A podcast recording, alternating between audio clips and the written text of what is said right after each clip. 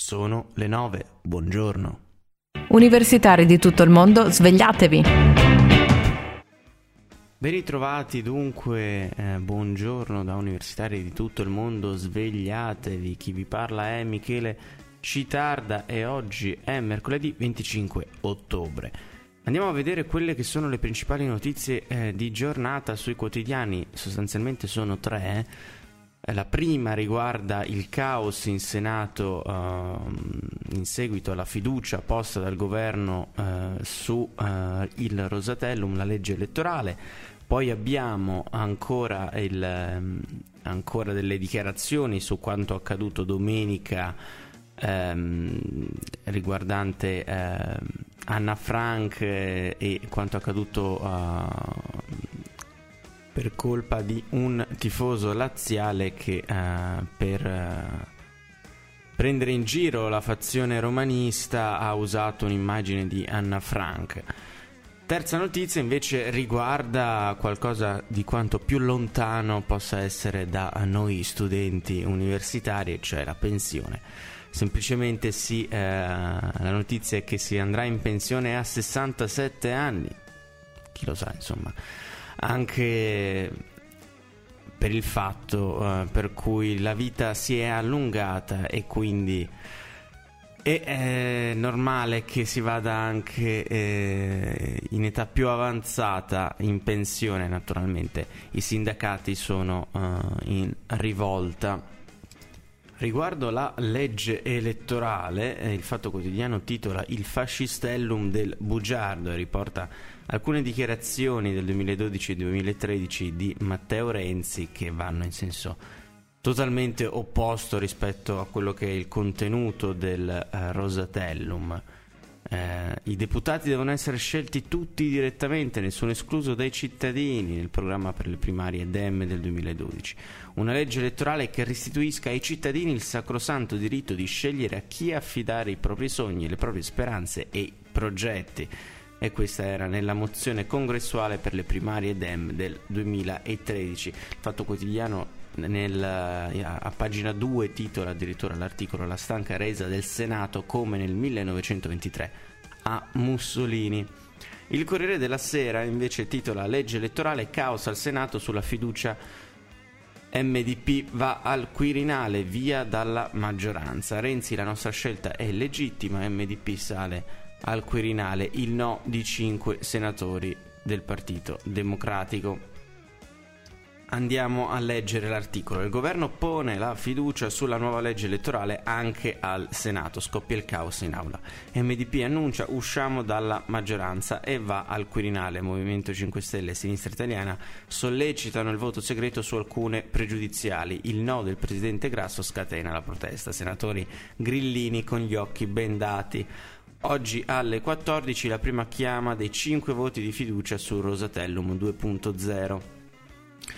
Al termine di una giornata nervosa è arrivata la mossa politica di Articolo 1 MDP che in serata ha inviato al Quirinale i suoi capigruppo Cecilia Guerra e Francesco Laforgia per formalizzare nelle mani del Presidente della Repubblica Sergio Mattarella l'uscita dalla maggioranza di governo dei Bersaniani.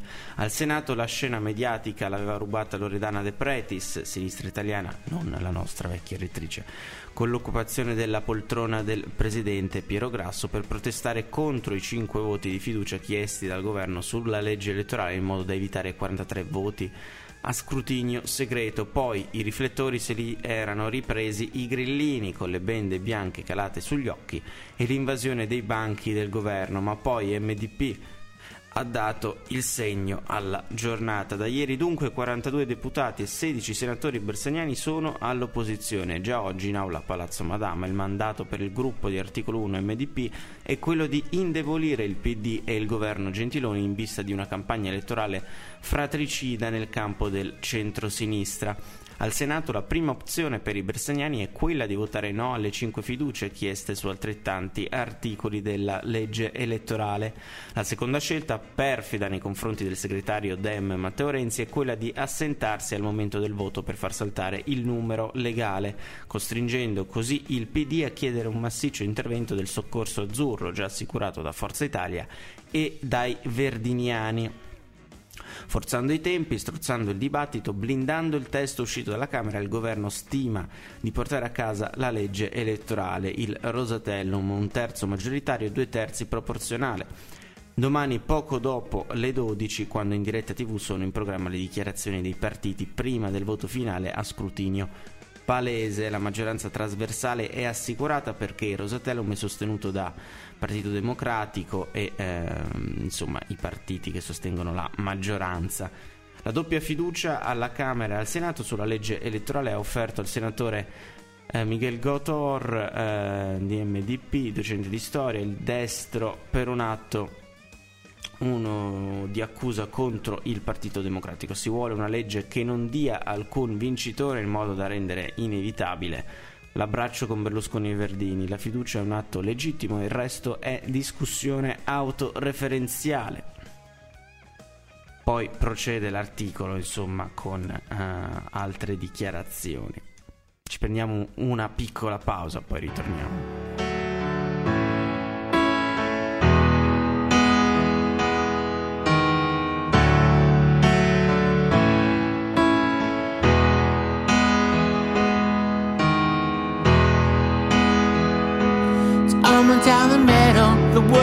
Survives. Look out, sun, the air's alive. Call it ether, elemental, I, oh, dark nights. One magic heart to seize.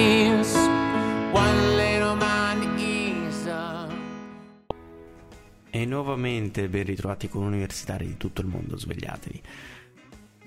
Pagina 2 del Corriere della Sera è dedicata alla vicenda uh, Anna Frank e uh, il tifoso laziale che ha uh, attaccato l'immagine di Anna Frank con la maglia della Roma in curva sud dell'Olimpico.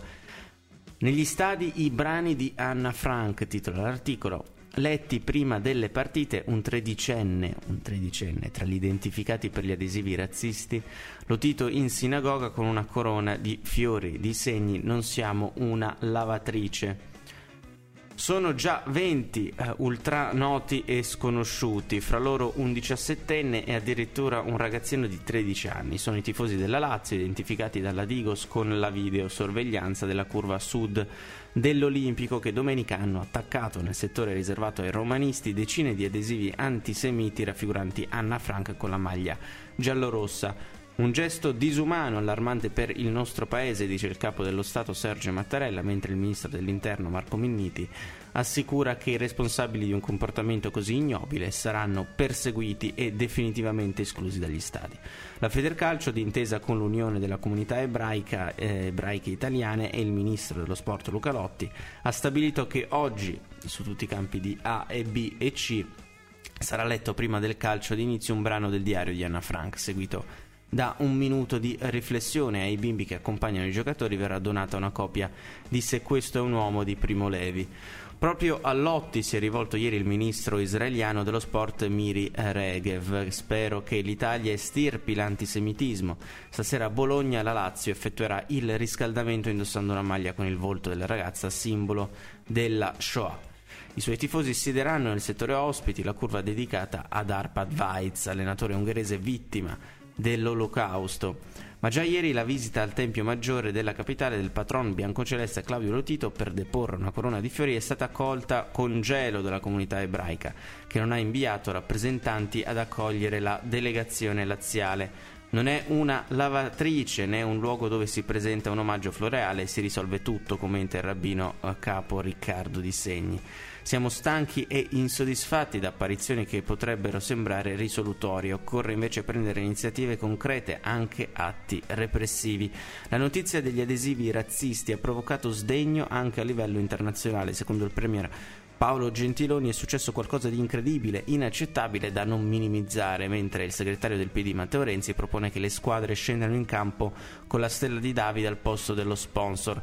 Siamo sotto shock, dicono i responsabili della casa di Anna Franca ad Amsterdam, e mentre il presidente dell'asso, dell'asso calciatori Damiano Tommasi accusa Lotito di aver aggirato la squalifica della curva nord per razzismo aprendo la sud ai colpevoli. Oggi l'osservatorio del Viminale scusate, potrebbe proporre provvedimenti contro la Lazio e i suoi tifosi. Ieri gli ultras dell'Ascoli non hanno partecipato al minuto di raccoglimento, ma il resto dello stadio sì, applaudendo.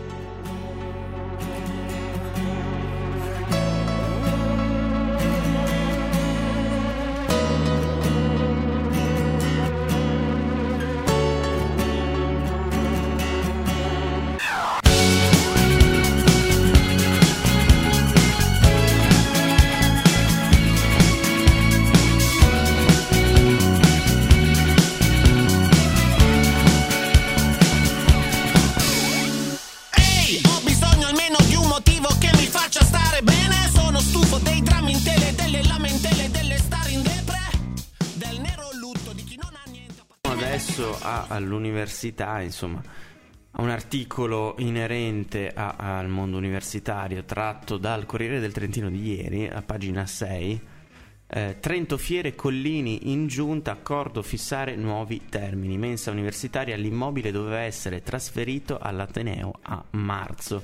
Il trasferimento degli immobili, secondo protocollo, sarebbe dovuto avvenire entro il 31 di marzo di quest'anno. I mesi tuttavia sono passati, ma il compendio dell'ex CTE ancora non è in mano all'Università di Trento che, in base agli accordi con la provincia, Patrimonio del Trentino e Trento Fiere, negli spazi di via Briamasco dovrebbe realizzare la nuova mensa o come preferisce chiamarla il rettore Paolo Collini, zona ristorazione.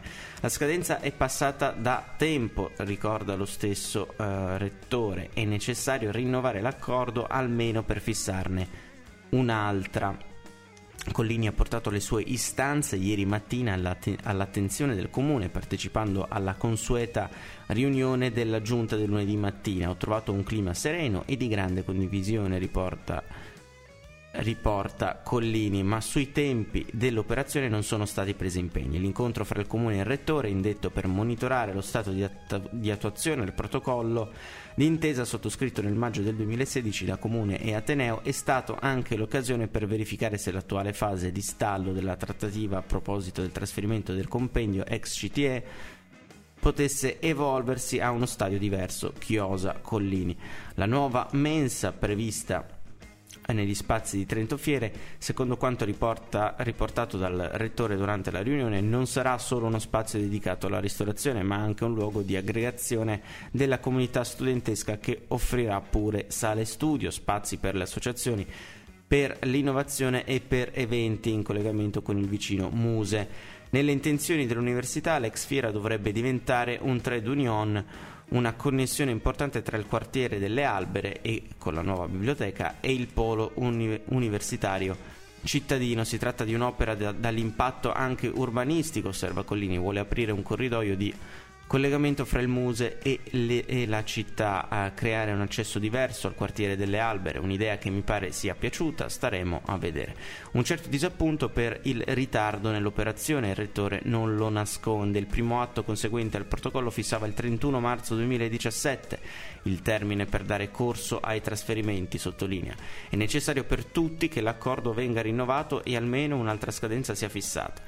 In giunta si è discusso anche del progetto del nuovo studentato, 55 alloggi per 200 posti letto, da realizzare a Piedicastello, presentato per un bando ministeriale che prevede il cofi- cofinanziamento al 50% dell'opera.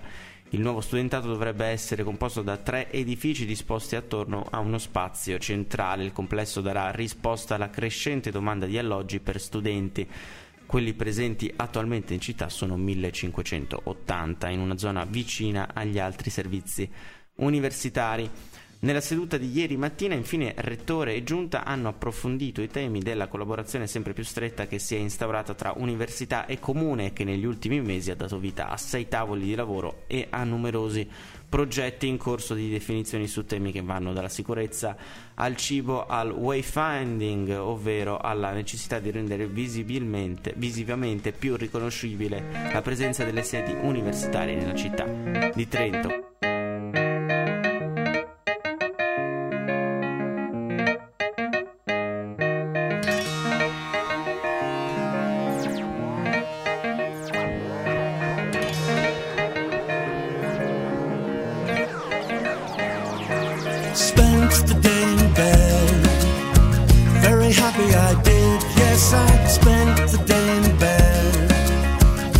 The workers stay enslaved, I spent the day in bed. I'm not my type, but I love my bed. And I recommend that you stop, stop watching the news because the news contrives. Questa era l'ultima gior- eh, notizia della giornata della rassegna stampa di oggi. Un saluto da me Michele Citarda dalla redazione di Samba Radio, il prossimo appuntamento è venerdì sempre alle 9 alla stessa ora, buon proseguimento di giornata e buon ascolto se rimanete ad ascoltare Samba Radio. Universitari di tutto il mondo svegliatevi, direttore responsabile Nicola Pifferi.